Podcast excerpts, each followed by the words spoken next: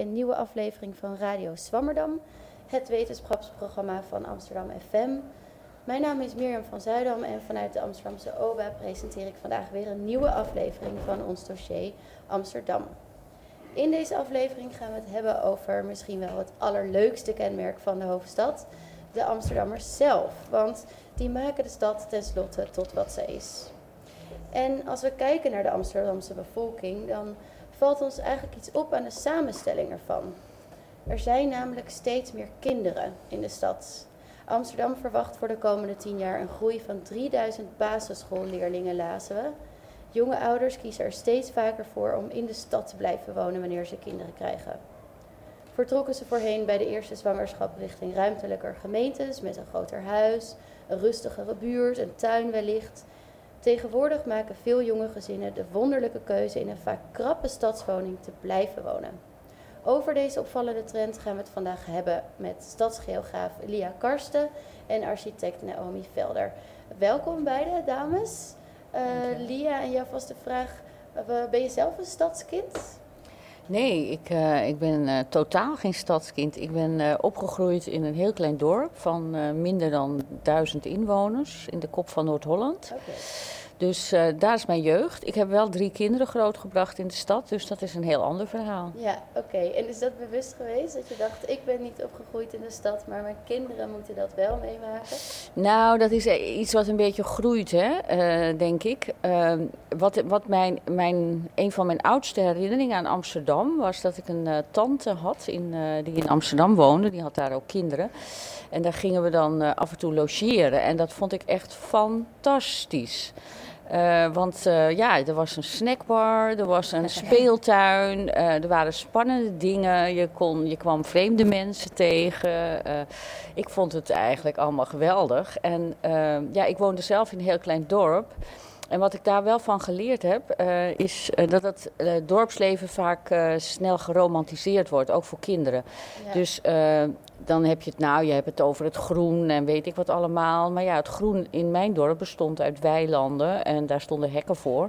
En als je daar overheen ging, kwam er een boer achter je aan of een uh, wilde koe of wat dan ook. Heel en, avontuurlijk. Heel avontuurlijk.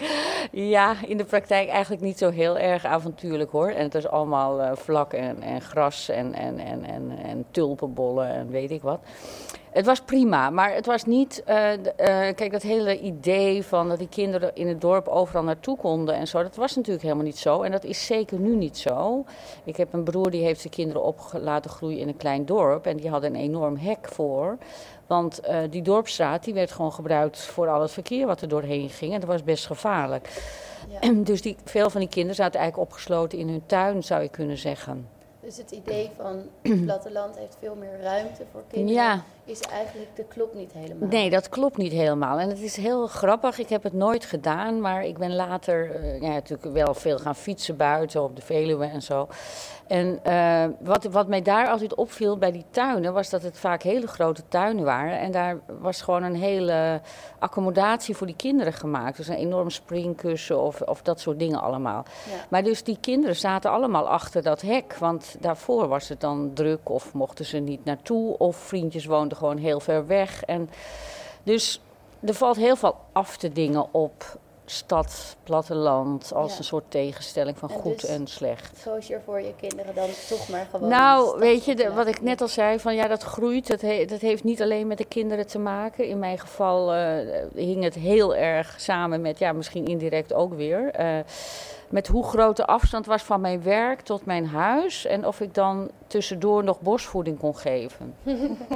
Ja, dus een heel mooi, een heel ja. mooi uh, praktisch, uh, praktische gang van zaken. Maar er zat wel meer achter, want dat heb ik later onderzocht. Uh, hoe dat waren om die gezinnen, precies wat ja, jullie zeggen in je inleiding. Oké. Okay. Ja, zal ik het hiermee laten? Ja, ja. Ik, wil, ik wil heel graag nog even naar Naomi Velder, die, die is aangeschoven. Was jij een stadskind? Nee, ook absoluut niet. Ik kom ook uit verschillende dorpen in mijn jeugd. in Brabant en op de Veluwe. Ehm, wel ook stadsouder. Dus nu mijn kinderen groeien nu op in de stad. Oké. Wat ook inderdaad eh, voor mij een soort eye-opener was van hoe anders het daar gaat en hoe fijn het eigenlijk is om in die stad te zitten. Dus eigenlijk hebben we misschien een vertekend beeld van de, van de stad als krappe plek en, de, en, het, en het platteland als ruimtelijke plek. Dat is eigenlijk wat ik nu al een beetje als basis van ons gesprek. Dat en ik denk, ik denk dat het leven van ouders gewoon ook echt veranderd is. Wij zijn veel meer aan het combineren Ja. van werk, sport, eh, sociaal leven en de kinderen. Ja. Niet per se in die volgorde. Ehm, dus ik denk dat, dat het, daar helpt die stad enorm in. In wat Lia ook al zegt, eigenlijk gewoon dat heel dicht bij je werk zitten. En dus even naar school kunnen voor de kinderen of even. Ja. En dat is, dat is wat helpt. En dat Ja. kon in zo'n dorp veel minder. Want daar zit gewoon ook letterlijk minder werk. Oké, en hoe is dat voor jou, Misha? Want naast mij aan de andere kant zit Misha, mijn co-presentator. Goedemorgen. Goedemorgen. Eh, jij komt uit Wageningen en ik heb gisteren even gegoogeld of dat nou een dorp of een stad was. Ja, Wageningen is, Is een een stad, want we hebben stadsrechten. Daar zijn we ook heel erg trots op. Maar ja, ik voel me niet echt een stadskind, inderdaad. In de zin van, toen ik naar Amsterdam kwam, was ik heel erg, altijd heel erg geïntimideerd door mensen die hier waren opgegroeid. Want die zijn heel ja, streetwise en eh, ik voelde me wel veel kleiner daarnaast. Dan kom je toch uit een hele kleine stad, is echt wel anders. Maar, wel, ja, veel dus groen. Als een stadskind, is dat een ander type mens? Ja, dat denk ik wel, Ja? ja. ja. Oké. Ik denk vroeger wijs geworden, meer gezien ook op straat. Ik heb nooit een zwerver gezien in mijn jeugd of over drugs nagedacht, bijvoorbeeld. Dat, is, dat is mijn idee van een stadskind, Ja. dat zij dat wel eh, meemaken. Oké. En grappig dat je, dat je daarover begint, want ook in deze uitzending eh, is een eh heuse Zwammerdam-reportage weer. Ditmaal over het Amsterdamse Westerdok. Do documentairemaakster Lara Kostic ontdekte namelijk dat de twee generaties stadskinderen die opgroeiden op het Westerdok van de jaren 80 en 90 een, ja, een uniek soort type stadsmensen hebben voortgebracht. Maar goed, nu eerst, eh, jullie hoorden haar al even, Lia Karsten. Als stadsgeograaf houdt ze zich al langer bezig met het thema stadskinderen. In 2004 schreef je al een boek over, eh, over in samenwerking toen met sociologe Carolien Bouw. Stadskinderen heette dat ook. Verschillende generaties over de dagelijkse strijd om de ruimte heette dat boek. En dit jaar ja, verscheen er eigenlijk een soort vervolg. Ik weet niet of ik dat mag zeggen. Maar een boek dat je ditmaal schreef met architecten ook aan tafel. eh, Naomi Velder, ligt hier voor ons. De nieuwe generatie stad- stadskinderen heet het boek. Ehm, ja, Lia, wat heb je met het thema opgroeien in de stad? Eh, ja, wat heb ik met het thema? Nou, het is eigenlijk voortgekomen uit, eh, uit mijn onderzoek als stadsgeograaf. Ik heb altijd bezig gehouden met eh, stedelijk leven. En dus met hoe mensen de stad maken en hoe mensen omgaan met de stad. En eh, ja, traditioneel gezien richt je je dan op volwassenen. En eh, ik begon in mijn onderzoek te zien dat eh, ja, mensen die kinderen hadden toch een heel ander leven leiden in die stad dan mensen zonder kinderen. En ik zag dat die kinderen een hele eigen dynamiek in een huishouden gingen veroorzaken. Dus heel veel activiteiten van ouders, van volwassenen, waren eigenlijk ook in samenhang met die van kinderen. En toen dacht ik van, eh, goh, eh, vroeger, toen ik zelf klein was en dus opgegroeid in dat dorp, was er een veel duidelijkere scheidslijn tussen het leven van mijn ouders en wat wij eh, leefden. Wij gingen gewoon zelfstandig naar school. Mijn ouders kwamen nooit op school. Hè, we, deden alles gewoon zelf. En onze ouders hadden, nou ja, ik kom uit een heel groot gezin, dus mijn moeder had een hoop te bestieren in het huishouden, schoonmaken, koken, noem maar op. Bovendien hadden wij een zakenhuis, dus dat was ook druk. En wij werden als kinderen hooguit ingezet voor volwassenen. Dus eh, dat we meehielpen met koken of met, eh, weet ik veel, dingen inpakken of zo. Maar eh, nou, dat was dus totaal anders. En toen dacht ik van ja, het is eigenlijk de moeite waard om je gewoon expliciet op die kinderen te richten. Kijk Ja. eens wat er allemaal gebeurt. En eh, nou, dat ben ik toen gaan doen. En eh, nou ja, we hebben het hier nu een beetje in algemene zin over kinderen. Maar er zijn natuurlijk enorme verschillen. Ja, En eh, nou, die heb ik voor het eerst blootgelegd in dat eerste boek. eh, waarbij nou ja, verschillende buurten vergeleken zijn. ja. En wat is dan het grootste verschil ehm, met wat je hebt beschreven in je eerste boek en, en de situatie van nu? Nou, dat is eigenlijk best opmerkelijk, want dat is niet zo heel lang. Hè. Dat is ongeveer 15 jaar wat ertussen zit. Uh, als je kijkt naar wa wanneer we die data verzameld hebben. Nou ja, ik, ik, ik zie eigenlijk een aantal uh, ontwikkelingen doortrekken. Wat wij in, uh, in 2004 zagen was dat er behalve heel veel migrantenkinderen twee andere groepen waren. De oorspronkelijke Amsterdammers, die wij tegenkwamen in Amsterdam Noord. Kinderen die daar opgegroeid waren van ouders die daar ook al uh, opgegroeid waren. En uh, ons derde uh, type was uh, in Amsterdam Zuid. Dat waren meer welgestelde gezinnen. En dat waren eigenlijk de gezinnen die nu wat breder vertegenwoordigd zijn in de stad. In de zin van dat ze een duidelijke keuze maakten voor het stads, stadsleven. De, de gezinnen die het zich konden veroorloven om de stad uit te gaan. Ze hadden ook naar Purmerend, Almere of Heemstede, Bloemendaal of weet ik waar naartoe kunnen gaan om kinderen te laten opgroeien. Maar ze kozen expliciet voor die stad. En, ja. uh, dus dat, dat was toen nog een betrekkelijk kleine groep. Uh, en die groep is groter geworden. Okay. Uh, en en daar, daarmee is die kindertijd ook veel duidelijker ja, op de agenda en, en, en zichtbaar geworden in de stad. In de stad. Ja. Want wat je dus eigenlijk zegt, dat de, de, de, er is één groep eigenlijk die vooral groeide, die koos voor de stad. En dat is Ja. de groep wat wel, welgestelde gezinnen. Ja. Ehm, want wat mij ook opviel, bijvoorbeeld gisteren was er nog een bericht op nu.nl dat juist nu na de crisis mensen weer wat meer geld te besteden hebben en de stad juist verlaten. Vrij verwarrend bericht. En is dat dan misschien de, dezelfde groep? Zou Nou, dat kunnen? Voor een deel is dat dezelfde groep. Ik weet niet of het helemaal goed verwoord is in dat nieuwsbericht wat u zegt. Het is natuurlijk juist zo dat het heel erg duur geworden is. Nog duurder dan het al was. Dus Ja. je moet nu wel van hele goede huizen komen om een huis in Amsterdam te kunnen kopen, bijvoorbeeld, hè, voor Ja. je gezin. Het is eh, natuurlijk welgesteld heel, zijn. heel welgesteld Ja. zijn. En, eh, dus eh, er gaat ongetwijfeld iets gebeuren met die aantallen die je aan het begin van deze uitzending neerlegde. Want ja, wie kan het eigenlijk nog betalen om hier te wonen? Ja, de mensen die er al wonen, maar het is heel moeilijk geworden natuurlijk. Als die woningmarkt zich zo blijft ontwikkelen, dan zie ik toch dat het aantal gezinnen, kinderen gaat afnemen. Ja, Maar, maar tegelijkertijd is het zo, kijk, dat kun je zien en dan kan je zeggen van oké, dat je, je kan dat wijten aan woningmarktontwikkelingen.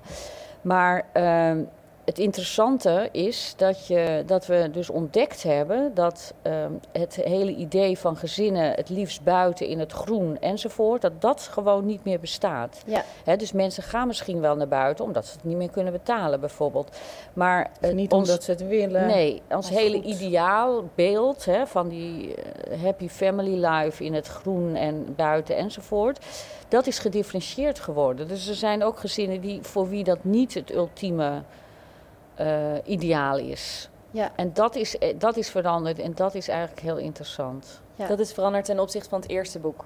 Ja, dat is veel breder geworden. En niet alleen, hè, dit, onze boeken gaan natuurlijk over Nederland, maar eh, dat zie je eh, in, in New York, je ziet het in Stockholm, je ziet het in Helsinki, je ziet het in Parijs, je ziet het in Londen. Dus het is een hele internationale ontwikkeling eh, die we hier eh, te pakken hebben. Dus dat is interessant. En kun is je- daar ook een verklaring voor? voor waarom Ja, daar is een verklaring voor. Eh, er zijn, ik heb onderzocht waarom die gezinnen, hè, zo tegen de stroom in zou je kunnen zeggen. Je krijgt veel meer huis voor je geld in, buiten de stad. Meer groen enzovoort. Maar de belangrijkste kracht daarachter, en dat kan je in Nederland heel mooi terugzien, is het werkend moederschap. Of het zorgend vaderschap, als je het wat breder wilt trekken. Ehm, Eigenlijk dus- ook wat uw eigen motivatie was om ja, in de ja, ja, ja, ja, dat zie je heel erg terug. En je zag dus dat eh, Nederland altijd ergens onderaan bungelde hè, met eh, werkend, werkende moeders en zo. En nu zijn we iets van de derde van Europa, geloof ik. Ehm, dus dat is enorm toegenomen de laatste 15 jaar. En in dat kielzog van die ontwikkeling zien we dit ook. En er zijn nog een aantal andere redenen, maar dit is echt een hele belangrijke drive achter dat stedelijk gezinswonen. Het is Want- een letterlijke tijdsefficiëntie is Ja. het. Ja, want als beide ouders werken, dan is het gewoon praktisch om een huis te hebben dat in de buurt is van beide werkplekken. En een, ook nog een stad waar veel voorzieningen zijn voor de kinderen. Dat is eigenlijk de, de trend die nu heel erg zichtbaar is. ja, In de is zo. buurt van, van opvang of school en werk. Eigenlijk is die combinatie is daar heel sterk in.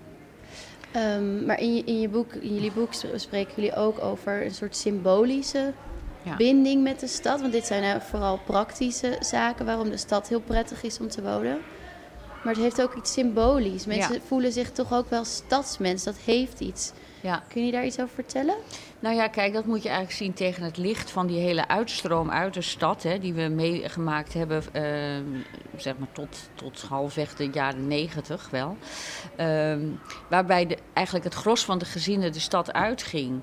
En eh, op het moment dat iedereen de stad uitgaat, kun je je natuurlijk onderscheiden als een gezin wat in de stad blijft. Hè. Dus het heeft te maken met identiteit, met eh, je wilt eh, laten zien wij zijn anders. En, en nou, dat, dat, die, dat heeft ook heel erg. eh, dus het, wat ik heel veel in interviews terugkreeg was. ehm, van jonge mensen van ja, wij voelen ons stadsmensen. En eh, alleen de, het feit dat wij kinderen hebben gekregen is voor ons geen reden om de stad uit te gaan. We zijn nog steeds stadsmensen. Dus we willen niet, omdat we kinderen krijgen, in een heel ander milieu terechtkomen en een heel andere identiteit aannemen. Wij zijn eigenlijk nog steeds stadsmensen. En daarmee kun je, ja, dat zeker in de begintijd was dat heel bijzonder dat dat eh, ging gebeuren. Ja.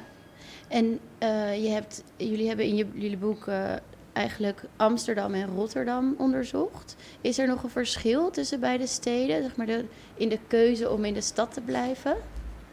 Lia wijst Naomi aan. Deze vraag is voor jou, zien. ja, kennelijk.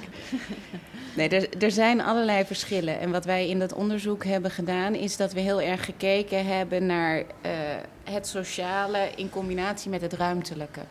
En als je daar al begint, dan is er een enorm verschil tussen Rotterdam en Amsterdam. Die zijn ruimtelijk zo anders opgezet. Eh, zeker in die wijken rondom het centrum die wij onderzocht hebben, die Ja. bij gezinnen heel aantrekkelijk eh, zijn of heel erg in trek zijn. Ehm, dus dat is, een, dat is een eerste daarin. Daarnaast is de, de samenstelling van de bevolking heel erg verschillend in beide steden. Ehm, waar je in Amsterdam een grotere groep welgestelden hebt, bijvoorbeeld ten opzichte van eh, Rotterdam. Daar zit een grotere groep in de lagere sociale klasse. Ehm, dus in die zin zijn, zijn er in die basis al, al hele grote verschillen tussen Ja. de twee steden. Waarom we ook beide wouden bekijken. Om te kijken wat is nou het effect van wat ehm, op hoe er geleefd wordt. Want als je het hebt over die ruimtelijkheid, dat verschil, waar zit dat verschil hem in als je kijkt naar Amsterdam en Rotterdam? Nou, in, Rot- in Amsterdam heb je natuurlijk rondom het centrum een hele sterke 19e eeuwse bebouwingsring. Hè? Eigenlijk met vrij krappe straten en dan vier, vier en een halve laag hoog oude panden Ja. eigenlijk eraan. Ehm, en in Rotterdam is zeker in dat centrum en rondom dat centrum is het bombardement geweest. Dus dat is na de oorlog opgebouwd en is eigenlijk allemaal veel ruimer. Ehm, veel stadsvernieuwing ook. Dus in de jaren tachtig zijn er ook veel van die woonblokken neergezet. eh, met portiekwoningen bijvoorbeeld. Maar ook hele brede straatprofielen. Veel meer dan we in Amsterdam in die, in die ring rond het centrum zien. Een beetje à la Bos en Lommer. Ehm, Ja. Maar dan eigenlijk nog wat extremer, nog wat meer ruimte op straat. En, eh, en meer eh, anonieme blokken. Ook eh, hier en daar wat hoger, eh, ook wel acht hoog eh, wat er gebeurt. Dus in die zin is, is gewoon letterlijk de buitenruimte om je woning heen is al een heel groot verschil. En wat betekent dat dan ruimte. voor ouders? K- Kiezen ouders in Amsterdam dan eerder om te blijven of in Rotterdam? Is dat, zeg maar, ma- maakt, maakt die indeling van de stad nog iets uit voor die keuze? Nou, ja, ik moet er even over nadenken. Ehm, ik, ik denk al met al dat de allereerste keuze is dat goed kun- kunnen combineren van werk en kinderen. Ik denk dat dat één is. Daarnaast een, een soort makkelijk leefklimaat, wat in eerste instantie Amsterdam aantrekkelijker maakte, denk ik, voor gezinnen. Ehm, daar zag je die, die, die toename van die eh, creatieve klassen of die welgesteldere gezinnen ook wat eerder. Rotterdam is daar wel in een hele grote inhaalslag bezig. Ja. Ehm, in aantrekkelijkheid. Ook je, je ziet hem nu ook eh, op allerlei lijstjes komen qua aantrekkelijke steden. Ze zijn er ook heel hard aan aan het werken. En het wordt dus ook eigenlijk weer een wat... Hè, als we het hebben over van ik ben een stadsgezin en ik onderscheid mij daarmee. ik woon in Rotterdam is ook zo'n soort statement. Ja. En wat wel ook echt werkt. Ehm, maar ik denk niet dat dat gebaseerd is op letterlijk de ruimte om die woningen heen daar. Nee, Ook dus- omdat het gedeeltelijk zoveel ruimte is dat die juist niet werkt. Dat die juist wat, wat zwaarder voelt. En dingen Mm. zitten op grotere afstand. Dan, hè, Amsterdam wordt ook wel gezegd, het is een klein dorp. ja. Ook omdat alles eigenlijk binnen een kwartiertje fietsen, ben je er wel. ja, want wat En dat is in Rotterdam anders. Ja, want terwijl eigenlijk als je zegt er is veel ruimte, dat klinkt in eerste instantie aantrekkelijk. Eigenlijk Ja. wat ons ook, voor ons, wat men aantrok aan het platteland, Ja. zou je in Rotterdam kunnen vinden. Maar zo werkt het dus niet. Nee, lang niet altijd. Het is Lang juist ook een beetje eng eigenlijk, al die ruimte. Precies, kom je wel iemand tegen. Ja, Nou, en natuurlijk En is er een basisschool ook. in de buurt, zijn er Ja. vriendjes in de buurt. Precies, een basisschool waar je naartoe wil. Ja. Ehm, dus dat, dat scheelt allemaal eh, daarin. Het is niet per definitie positief. Oké. Maar het is inderdaad wel leuk wat eh, Naomi zegt over, eh, over Rotterdam. Want je merkt, merkt inderdaad dat het enorm aan het veranderen is. Hè? En, en nu Amsterdam eigenlijk vol zit. Eh, ik zag gisteren nog een staatje in, in het Parool... waar je al de uitgaande bewegingen uit de stad eh, zag... Hè, van naar plaats hier in de buurt. En Almere verheugt zich nu ook op dat eh, Amsterdammers weer gewoon naar Almere gaan. Daar gaat Rotterdam natuurlijk ongetwijfeld Ja. van mee profiteren. hè? En, en in, in meerdere opzichten. Ja. En dan betekent het ook dat je in Rotterdam toch nog een eh, redelijk betaalbare woning kunt krijgen. En eh, dat is in Amsterdam al eh, uitgesloten. Dus ja, ik denk wel dat de dynamiek tussen Amsterdam en Rotterdam... dat dat een hele leuke, spannende wordt. Ja, spannend Ja, vooral ja, lijkt me. Want ik ja. kan me ook voorstellen dat voor Rotterdammers, als er dan opeens zo'n stroom aan Amsterdammers, Amsterdamse ouders komt, dat je ook even denkt, hmm, oké, hoe gaan we hierop reageren? Ja. Ehm, maar zouden inderdaad die stadsouders eerder naar Rotterdam trekken dan bijvoorbeeld naar Almere? Nou, ik denk dat dat eh, heel erg afhangt ook weer van het werk. Hè? Je gaat Ja. natuurlijk niet naar Rotterdam als je werk in Almere hebt, bij wijze van spreken, of andersom. Dus eh, da- da- daar is dat werk heel erg belangrijk. En eh, nou, je ziet dat bepaalde vormen van werkgelegenheid, zeg maar de meer creatieve werkgelegenheid, ook in Rotterdam toeneemt. Dus dat trekt, of houdt, moet je misschien ook zeggen, mensen binnen. Hè? Ja. Kijk, het is ook heel vaak, als je kijkt naar die ouders, eh, die eh, gezinnen die hier in Amsterdam wonen, dat zijn gewoon mensen die hier al heel lang wonen. Die hebben hier heel vaak gestudeerd bijvoorbeeld, hè? dus die, die zijn blijven hangen.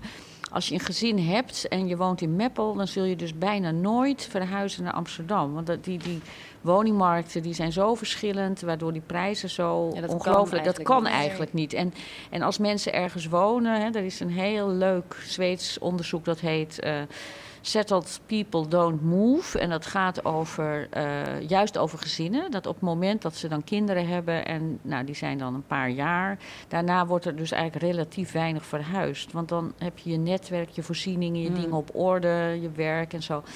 Ja, dan ga je dus alles op zijn kop zetten. Ja, dat kan wel, maar ligt niet heel erg voor de hand. voeten in hè? de aarde voor je ja, gevoel. ja. En bijvoorbeeld voor die symbolische, dat symbolische aspect, dus je Ja. voelt je een stadsmens, Ja. kan ik me voorstellen dat je eerder dan denkt, misschien net voordat je kinderen krijgt, of net als ze heel erg klein zijn, Ja. van we gaan naar Rotterdam, Ja. meer ruimte, meer Ja, huis ja. voor je geld, ja. Ja. dan dat je naar Almere zou gaan.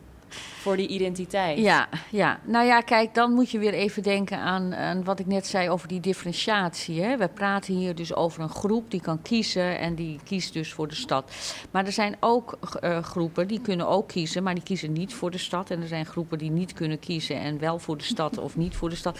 In ieder geval, het hele plaatje wat we altijd hadden, ik denk dat dat gewoon heel belangrijk is, dat we dat in de gaten houden. De stad is niet per se niet voor gezinnen. Hè. We hebben heel lang gehad hier in Amsterdam ook. Ja. Maar allemaal van die, die, die, die leuke jonge mensen die overal heen snelden. En dan als ze 30 werden of 32 of 35 of zo. En dan gingen ze de stad weer uit. Dus die stad was een soort schuifla in en uit. Ja. En ehm, ja, dat is dus, eh, dus veranderd. Een aantal van die eh, groepen blijven dus hangen. En, en, en ja, dat maakt de stad uiteindelijk natuurlijk eh, veel leuker, denk ik dan. Mhm. Dus Ja, je merkt ook dat er, dat er ook een letterlijk eh, dingen geaccepteerd worden. Hè? Dus je ziet gezinnen ook gewoon met twee kinderen in een echt een kleine, krappe woning wonen, omdat ze wel in die stad blijven. Ja, Daar zit natuurlijk een, een kantelpunt in. Op een gegeven moment 40 vierkante meter met, eh, met z'n vieren is toch wel echt heel klein. Ja. Dus dan ja. moet je iets anders zoeken. Maar de, de- ze accepteren eigenlijk wel heel veel. Ja. Gewoon toch omdat in die stad te willen blijven wonen. Ja, want eigenlijk de enige van ons hier aan tafel die in de stad is opgegroeid, ben jij, Mirjam. Ja, en daar kun je ook nog eigenlijk over twijfelen, want ik kom uit Amsterdam-Noord. Is dat Oké. wel eh, En eh, ik vond het heel erg leuk als kind. En toen ging ik naar de middelbare school. En toen dacht ik, hé, hey, maar hier zijn allemaal kinderen die zijn echt in de stad geboren. Die kwamen uit het, die kwamen uit het centrum en die hadden ouders met een bootje dat door de grachten ging. En dan gingen we naar schoolfeestjes in dat bootje. dacht ik, oh, maar dat, zo hoort het. Dus voor, ja, voor mij voelde dat toch ook nog altijd... Er was altijd nog wel een soort Het kan altijd gradatie stadser. stadser. Ja, grappig. en eh, ja, iemand die dit, dit eh, gevoel eigenlijk wel een beetje deelt is eh, onze, een van onze vaste columnisten. Ze is er helaas niet vandaag, want ze eh, eh, was helaas ziek thuis. Maar ze heeft haar column gelukkig ingesproken, dus we kunnen hem instarten. Ehm dus een column geschreven door fysisch geograaf en wetenschapsjournalist Gemma Venhuizen. Op een Eh, steenworp af. Ik kijk even de techniek aan of het lukt. Ja, hier komt ze. Gemma brandt los.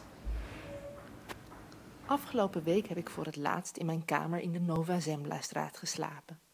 Op een steenworp afstand van het Westerdok in de Spaarndammer buurt. Vanuit mijn kamer kon ik water zien, inclusief eenden en meerkoeten. En het Westerpark lag op vijf minuten lopen. Op mijn muur had ik twee bomen geschilderd, waar in de zomer soms zelfs vlinders op afkwamen. Natuur genoeg, zou je zeggen. Toch wilde ik meer. Een huisje met een tuin. Een onmogelijke droom, zeker in Amsterdam, dacht ik. Tot ik in Noord, in Disteldorp, een prachtig eigen huisje vond, met groene houten balken en een heuse voor- en achtertuin. Nauwelijks groot genoeg om er een picknicktafel in te zetten, weliswaar, maar toch, een eigen stukje groen. En het mooiste is nog dat ik vanuit mijn werkkamer op een pleintje uitkijk. Ik stelde me zo voor dat ik van achter mijn bureau buurtkinderen zou zien voetballen, touwtjes springen, knikkeren. Kinderen zijn er genoeg op het pleintje, ontdekte ik dit weekend. Maar knikkers heb ik tot nu toe niet gezien. Wel een hoop smartphones. In mijn nieuwe woonomgeving blijkt zich een zeldzame Pokémon schuil te houden. Even voelde ik me ontzettend oud. Niet omdat de kinderen me allemaal netjes met dag mevrouw begroeten toen ik buiten kwam, maar omdat ik verzonken raakte in nostalgisch gemijmer. Toen ik een jaar of tien was, of nou ja, toen ik een jaar of tien was, bouwde ik boomhutten, zwom ik in slootjes, speelde ik verstoppertje. Maar nog geen half uur later kwam ik bij het uitpakken van een verhuisdoos een fotoboek tegen. Al bladerend moest ik mijn ongelijk bekennen. Inderdaad waren er foto's van mij als klein meisje in het bos, in de bergen, bij een rivier, zelfs tussen de rendieren. Maar op al die foto's zat ik voorover gebogen, mijn ogen niet op het natuurschoon gericht, maar op een boek, of vaker nog op mijn Gameboy. En opeens herinnerde ik me weer hoe ik, toen ik een jaar of elf was, in de auto, ingeklemd op de achterbank tussen slaapzakken, broodjes met stinkende oude kaas en een tent, luisterde naar een cassettebandje van Kinderen voor Kinderen. Het was zomervakantie en ik was met mijn ouders op weg naar Zuid-Frankrijk. Weer een lange zomer in de bergen. De batterijen van mijn Gameboy waren leeg, de Donald Duck had ik al drie keer doorgebladerd. De puzzels in mijn puzzelboekje waren opgelost en van een boek lezen werd ik misselijk. Dus zong ik maar uit volle borst mee met mijn lievelingsliedje. Aangezien ik niet zo goed kan zingen, zal ik het refrein nu even voorlezen in plaats van voorzingen. Want we moeten weer vroeg op voor een tochtje naar de top van die mooie hoge berg in de omgeving. En bij ieder bossie hooi roept mijn moeder, oh wat mooi. Ik had liever op de camping willen blijven. Oh, wat was dat nummer toch herkenbaar. Behalve die camping dan. Ja, ik had ook wel liever op de camping willen blijven, maar wij gingen niet eens naar de camping. Mijn ouders moesten zo nodig wild kamperen. Wekenlange eenzame opsluiting in de natuur, dat was hun idee van vakantie. Als ik volwassen was, zo nam ik me voor, zou ik radicaal anders doen. Hotels, stedentrips, echte bedden. Inmiddels ben ik 31. En wat doe ik het liefst als ik op reis ga? Juist, met een rugzak op mijn rug door de bergen trekken. Slapen onder de sterren, broodjes roosteren boven een kampvuur. Nu ben je ons dankbaar, riep mijn vader laatst uit. Al die zomers dat wij je als chagrijnige, onwillige tiener moesten meeslepen de natuur in, hebben toch hun vruchten afgeworpen. Misschien had hij gelijk, had het buiten zijn tegen wil en dank bij het kind in mij toch onbewust natuurliefde gekweekt. Zelfs al zat ik buiten vooral te lezen en te gameboyen. Uit allerlei onderzoeken komt naar voren dat, dat natuurbeleving op jonge leeftijd essentieel is voor de betrokkenheid bij natuur op latere leeftijd. En dus maakt iedereen zich zorgen dat kinderen tegenwoordig alleen nog buiten komen met hun smartphone in de hand. Maar zo erg is dat misschien helemaal niet. Buiten is buiten, of het nu op het platteland is of in de stad. Ook tussen de Amsterdamse straatstenen is voldoende groen te vinden. Ook tussen de huizen hoor je vogels zingen. In onze stad is genoeg natuur aanwezig. Wie dat niet gelooft, moet de film Amsterdam Wildlife maar eens kijken. Volgens mij is het zoals columnist Rob Schouten al in 2006 in Trouw beweerde. We beginnen ons leven met achterstallige natuurliefde, schreef hij. Pas als we ouder worden, realiseren we ons in wat voor paradijs we al die tijd bewusteloos hebben rondgelopen. En eigenlijk voelt het wel goed, ben ik het met Schouten eens. Want, zo zegt hij, stel je voor dat je alles in je jeugd al ten volle genoten had en het nu alleen met het heden moest stellen. Dankjewel Gemma voor een, uh, een prachtige column. Uh, ja, dames, de reacties. ja, ja, ja, ja. Het, uh, nou, het roept bij mij vooral herinneringen op aan mijn eigen kinderen. Uh, die wij uh, natuurlijk ook, of natuurlijk, die wij ook de natuur introkken. En die wandelingen van de ene wilde aardbei naar de andere. En oh, daar heb je er nog een. En dan was je weer tien meter verder. En uh, dat eindeloze gedoe. Ja, ik denk dat dat een beetje bij kinderen ook wel hoort. Hè? En ik moet ook denken aan. Um, uh, aan de eerste keer dat mij dat opviel, toen uh, hadden wij uh, onze oudste zoon in de draagzak. en we waren op vakantie in, op de Veluwe ergens. En toen gingen we wandelen, nog even één wandeling voor we naar huis gingen. En we hadden onze auto geparkeerd ergens langs de rand en een vrij drukke weg. En Casper, zo heet hij, die was dus de hele tijd een beetje suffig geweest in die draagzak. En uh, toen kwamen we het bos uit en toen was hij opeens van auto, auto. Of helemaal zo van, uh, helemaal enthousiast, want er bewoog van alles en er was opeens iets heel anders aan de hand. En wij moesten er alle twee erg om lachen, maar ik heb er later nog wel over nagedacht. Ik dacht, ja, een boom staat stil, een boom, ja. Dus dat moet je ook een beetje leren. En misschien moet je dat leren in je kindertijd en dan later echt uh, gebruik echt van maken. Ja, ja, ja, ja, auto's zijn veel spannender op een bepaalde manier. Die bewegen, ja. ja. ja, ja, er gebeurt van alles. Er gebeurt van alles. Leuk. Ja, ja, is ook leuk. Ja, ja, ja. Ik denk eigenlijk dat het alle twee belangrijk is. Ja. Maar we kunnen dus eigenlijk ook wel uit deze column herkennen wat jullie in het begin van de uitzending zeiden. Dat ook in de stad is dat groen en is dat avontuur en de ruimte. Maar je, je moet gewoon net weten hoe je het moet gebruiken misschien. Ja, nou dat is interessant wat je net zegt, van, uh, dat je dat moet weten. Kijk, wij hebben in ons onderzoek natuurlijk niet alleen gekeken naar die groep die het wel weet waar het is en waar ze naartoe moeten. Maar ook naar andere groepen en uh, die veel minder kennis in huis hadden, veel minder hoog opgeleid. Uh, van buiten kwamen, soms uit buitenlanden of meestal eigenlijk uit buitenlanden. En, uh, en daarin zagen we toch wel uh, grote verschillen tussen de, de, de, manier waarop de stad beleefd en ervaren werd. En, de, en vooral ook de manier waarop de, de stad als geheel ja, benut uh, kon worden. Dus heel veel plekken, zoals wij hier bijvoorbeeld de OBA hebben, hè, daar kan je gratis in en uit. En uh, het is natuurlijk geweldig. Je kan boeken pakken, je kan ze lezen. Je kan...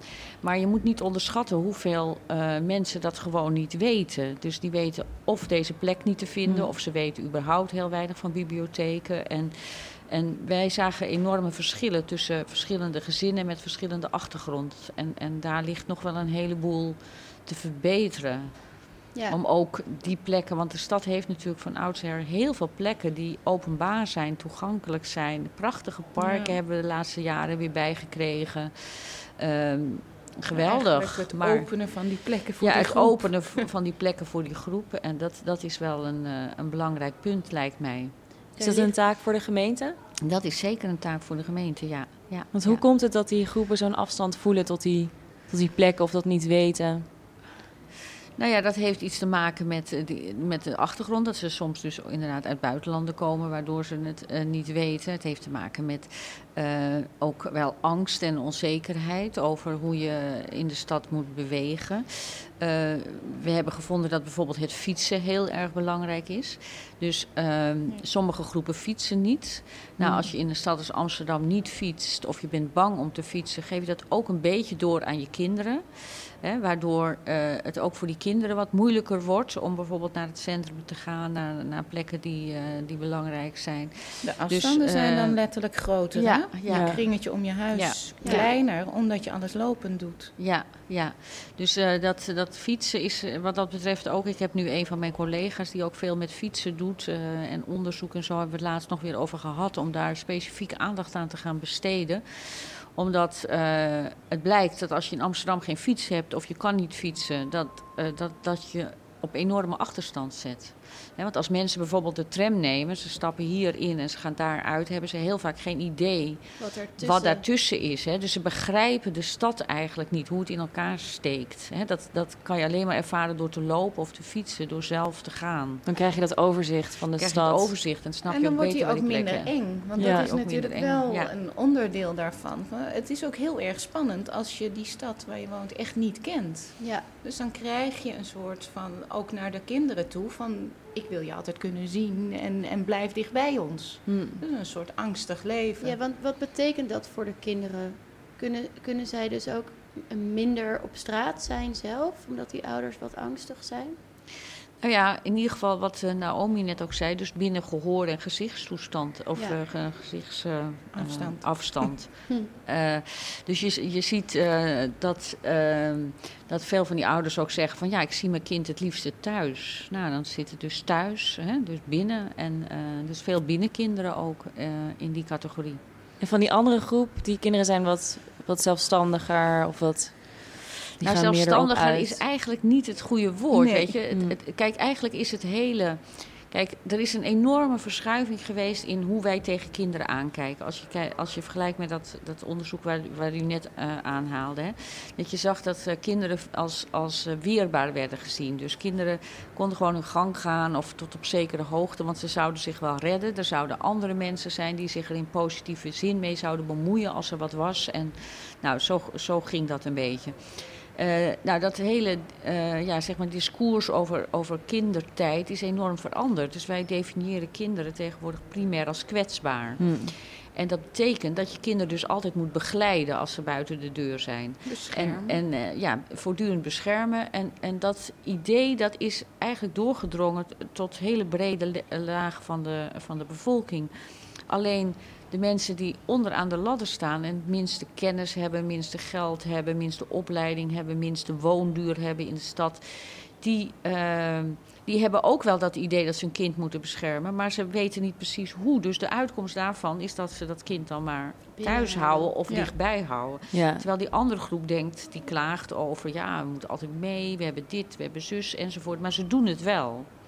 Ja, ze Ja, gaan er echt op uit. Ze gaan er wel op uit. met En, de en kinderen. dus die zelfstandigheid van kinderen is heel betrekkelijk, heel gering. ja. Eh, maar ehm, zij leren natuurlijk wel heel veel met dat eh, eruit gaan. Ja, dus ons idee van kinderen is dat ze primair kwetsbaar zijn. Ja. Dat is veranderd sinds...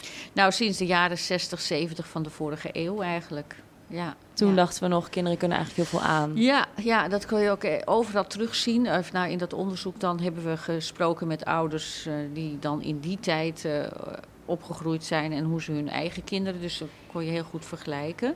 Zelfde plekken. En ja, daar zag je dus, ja, ook een beetje wat ik net zei: van ja, die scheidslijn tussen ouders en kinderen was veel duidelijker. Dus die kinderen gingen gewoon naar buiten en die ouders gingen hun eigen dingen doen en die kwamen dan weer terug. Een, een heel treffend voorbeeld vind ik zelf, wat, wat ook in dat onderzoek uh, aangehaald is, is uh, over Amsterdam Zuid. Uh, dat die kinderen heel massaal nog het Vondelpark als plek hadden om te spelen. Gewoon ja. zelfstandig. Hè. Die kinderen gingen uit die straten eromheen, gingen mm. allemaal naar het Vondelpark en daar lekker spelen. En dan kwamen ze weer terug, want ze moesten om zes uur natuurlijk allemaal eten, hè, Nederland. En dan kwamen ze terug in de straat en dan was er één kind, was er niet. Dus die ouders zeiden van ja, waar is die en die? En uh, moesten al die kinderen weer terug om dat kind te gaan zoeken. Oh ja. Maar die hm. ouders gingen gewoon verder met eten koken ja. of wat dan ook. En wanneer was dit? Dat, dit speelde in de jaren zestig. Ja dit voorbeeld. En uh, nou, ik vind het een prachtig voorbeeld, omdat er nu zou een enorme paniek uitbreken. Ja. Kind weg, ja. in het ja. Vondelpark. Alle uh, ouders zoeken. Nou en je zou al helemaal niet die kinderen weer terugsturen, want jeetje, dan raak je er misschien nog een kwijt. dus het vertrouwen in dat het goed zou komen, dat die kinderen dat zelf wel konden oplossen. En het bleek gewoon dat zo'n kind ergens in een bosje zat, of gewoon nog wat na te mijmeren, of wat dan ook. was gewoon niks aan de hand. Maar goed, dat heeft ook te maken met numerieke aanwezigheid van kinderen die alleen zijn. Hè. Kijk, als wij nu één kind alleen zien lopen, heb ik zelf ook, hè, zo geprogrammeerd ben je, denk je van, goh, het kind alleen loopt er eigenlijk wel iemand bij. Wat is dus er kan misschien niet goed iets? Gaat dat ja. wel goed? Hè? Terwijl in die tijd, ja, was dat gewoon. Waren er gewoon veel kinderen in het straatbeeld ook? Ja, en, dat, en dat, natuurlijk ging dat ook wel fout. Maar dat was ook onderdeel van het leven. Kijk, we zijn natuurlijk heel bang om fouten te maken. Hè? Dus dat is de andere kant van die kwetsbaarheid. Is dat, dat je altijd dus die kinderen moet beschermen. En als er iets gebeurt met het kind, ben jij als ouder primair de eerste aangesproken. Van ja, wie laat zijn kind ook alleen in het Vondelpark? Ja, dus, dus er zit ook een dus beoordeling zit een van enorme, in. Ja, Ja. ja. enorm maatschappelijk Ik ding. vind het wel grappig, want ik kan denk ik zelf in, in mijn persoonlijke jeugd zie ik die verandering al heel erg. Want Ja. eh, jullie eh, schrijven hier ook over. En toen moest ik ook denken aan een Kinderen voor Kinderen liedje van vroeger. Dat heette eh, Het Sleutelkind. Oh ja. Ja. En dat Ja. ging over een meisje dat na school, haar ouders werkten allebei, dan maar gewoon thuis in er eentje met de sleutel haar nek. Tenminste, zo stelde ik me altijd voor.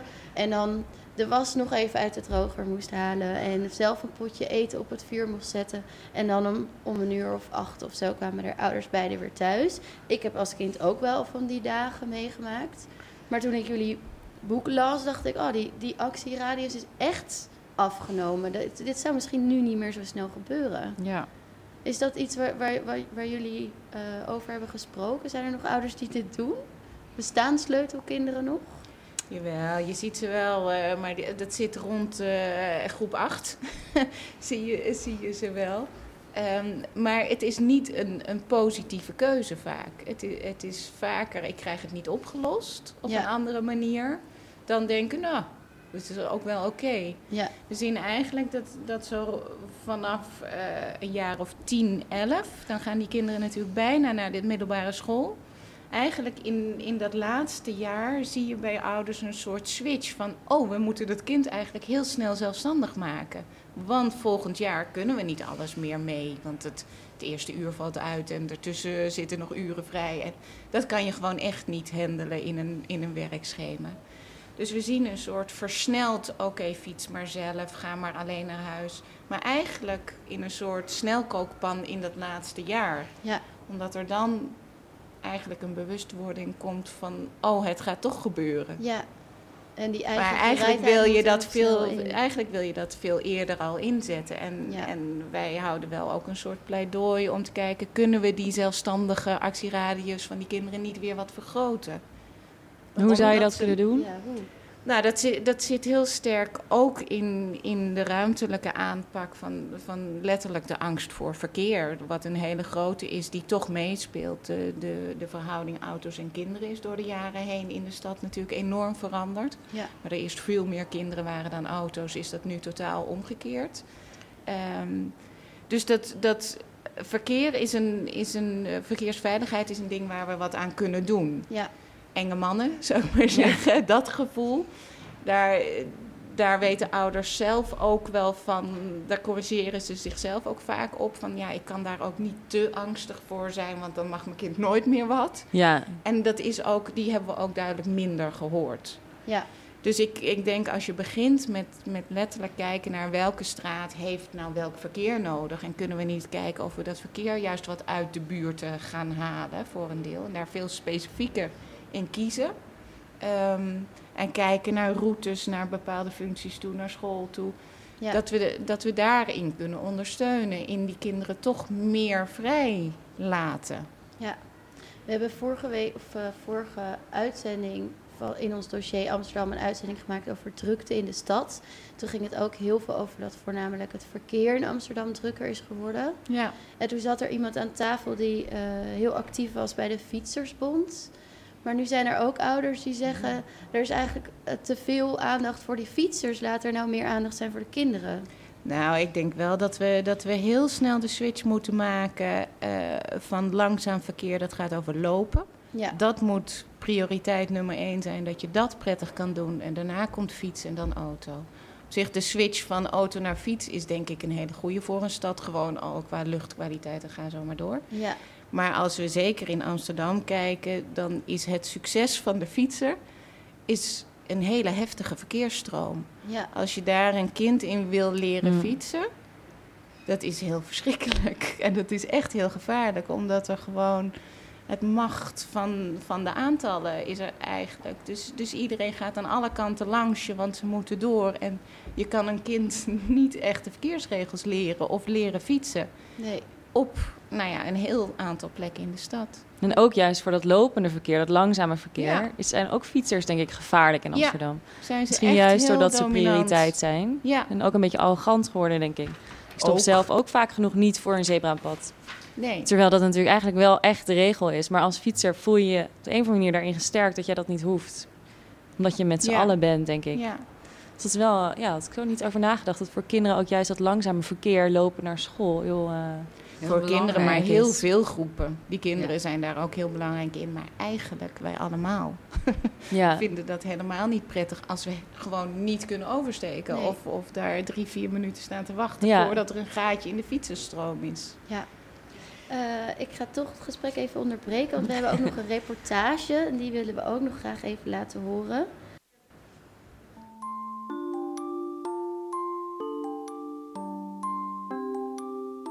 Nou, het is wel heel grappig. Ik kan me even een anekdote herinneren dat ik eh, een, een jeugdvriendje tegenkwam na 23 jaar. En toen zei ik wie ik was en hij moest twee seconden nadenken. En toen zei hij, oh, van dat huis.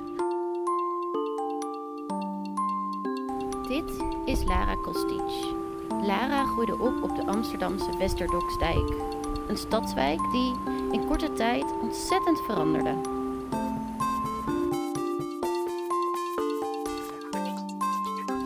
Het begin kan ik me natuurlijk niet heel goed herinneren. Maar vanuit de foto's kan je zien dat het eigenlijk gewoon een, ja, een, een kaal industrieel terrein was. Met vrij weinig. En toen dat dus eh, langzaam maar zeker eind jaren 70, begin jaren 80 opnieuw bewoond werd, is dat heel erg gaan uitgroeien tot een stadsjungle bijna. Een stadsjungle dus, waar allerlei soorten buurtbewoners samen bouwden aan een speelparadijs voor kinderen. Allerlei mensen die, die ehm, nog buiten de loodsen of de woonboten om gewoon een woonwagen neer hadden gezet. Zelf een huisje hadden gebouwd. eh, allemaal beesten, honden, katten, kippen. Ik heb zelfs een tijdje een ezel onder, eh, in, de, in het tuintje voor mijn raam gehad. Ik weet even niet zo goed eh, hoe die daar belandde, maar die was even te logeren volgens mij. Dus, dus dat was prachtig. Er kleeft ook nadelen aan dat rauwe bestaan. Het was gewoon niet de standaard straat. En het had ook gewoon een hele ruige uitstraling. Het was ook ruig. Omdat het toen de tijd achterkant van centraal was, eh, was gewoon waar de prostituees rondliepen. En eh, dealers. En eh, dit was even zo'n plekje waar even naar uitgeweken kon worden om je dingetje te doen, om het zo te zeggen. Dus onderweg van school terug naar huis of andersom. Eh, ja, kon je, kon je spuiten tellen en condooms tellen. En ehm, dat, dat hoorde er ook bij. Maar bang was Lara nooit. goede geel. En eh, ik weet dat er eh, die en die en die en die even naar buiten komen om te kijken wat is er aan de hand. Het is bijna een onuitgesproken gevoel van, van saamhorigheid. Gewoon omdat je een tijd lang met elkaar geleefd hebt op een bepaalde manier, op een bepaalde plek. En dat vind ik heel bijzonder. En heel zonde dat dat, eh, dat dat weg is. Of dat dat nu alleen maar eh, in ons zelf bestaat. Want eind jaren 90 besluit de gemeente de oorspronkelijke bebouwing te slopen en te vervangen door nieuwe appartementen en kantoren. Ik was net 18. Ik was net 18 toen we eruit moesten. Ik ben er zelf bij geweest toen ze eh, eh, gingen slopen. En ook dat, dat het dak van mijn huis werd inge, ingebeukt door een enorme grijpkraan of hoe noem je zo'n ding? Bakbeest. Monster. Ik stond, ik stond er gewoon voor. Gelukkig met een eh, lieve vriend van mijn studietijd. En ja, ik stond erbij en ik keek ernaar. Met tranen in mijn ogen,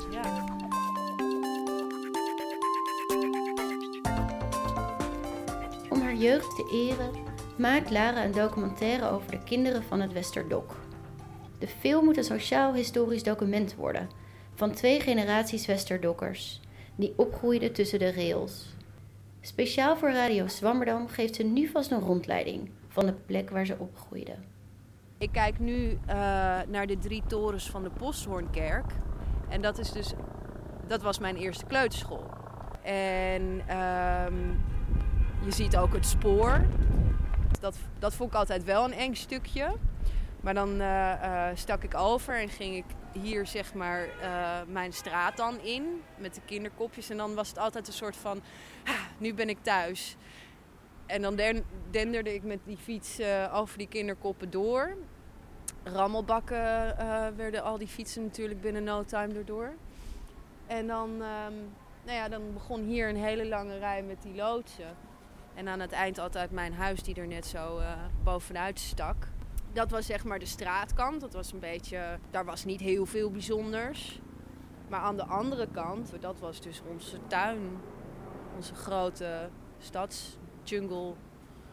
Waar we van alles konden uitvreten. Eh, heb je het idee dat, dat, dat jouw namiddag er anders uitzag dan bijvoorbeeld de kinderen uit je klas? Nou, misschien wel in de zin dat natuurlijk, eh, hè, als het dan fijn weer was, dat je gewoon veel meer eh, eh, naar buiten kon.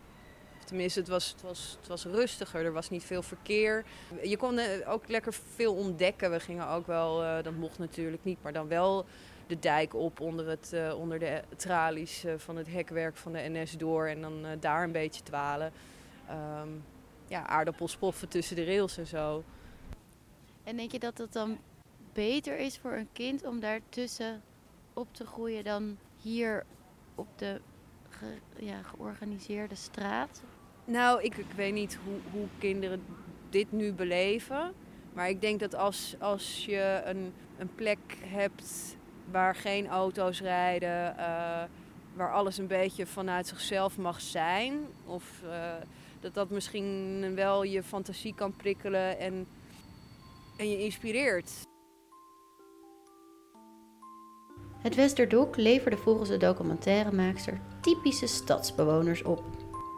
Nou, ik heb wel het idee dat we allemaal vrij eh, eigen gereid, zelfstandig en ondernemend en creatief zijn. En dat we, dat we allemaal wel nog een soort van ja, iets woest zo, zo in ons dragen. Een soort van Westerdok woestheid of zo. De Westerdok woestheid. De plek zoals hij was mag dan verdwenen zijn. In de harten van de voormalige bewoners leeft de stadstam voort. Eh, de reportage. We hebben helaas eh, geen tijd meer over om erop te reageren. Maar in ieder geval is duidelijk dat er stadskinderen in soorten en maten zijn. In ieder geval ouders in eh, soorten en maten. Ehm, ja, ik ga nu afronden. Dit was dus de derde aflevering van dit jaar in het dossier Amsterdam. eh, waarin we de nieuwe generatie stadskinderen onderzochten. Heel hartelijk dank ik mijn gast vanwege haar kennis en uh, eigenlijk mijn gasten. Ik heb hier gast staan, ik wist niet dat jullie met z'n tweeën kwamen. mijn gasten vanwege jullie kennis en inzichten omtrent de behoeften en tijdruimtelijke gedragingen van deze kinderen. Uh, ook wil ik onze vaste columnist Gemma Venhuizen bedanken voor een mooie column. En natuurlijk mijn charmante collega Misha Melita, die er nu wellicht uit is waar ze haar toekomstige kinderen gaat uh, opvoeden. Ook wil ik de technicus van deze week bedanken, die deze live-uitzending op uw goede banen wist te leiden, Vrouwtje Waterbolk. En uh, ja, volgende week een nieuwe uitzending van Zwammerdam, waarin Misha en Elmer de grens opzoeken tussen kunst en wetenschap. Misha, kun je iets kort vertellen over de uitzending? Ja, we hebben volgende week Hans Albing en Bert van der Roemer. Bert van der Roemer deed uh, onderzoek um, naar de geschiedenis van kunst en wetenschap en hoe uh, mensen dat in de 16e eeuw combineerden. En Hans Albing is zelf wetenschapper en kunstenaar. We kijken naar hoe je dat combineert, of dat problemen oplevert of juist elkaar kan verrijken. Dus dat wordt een interessante uitzending, denk ik.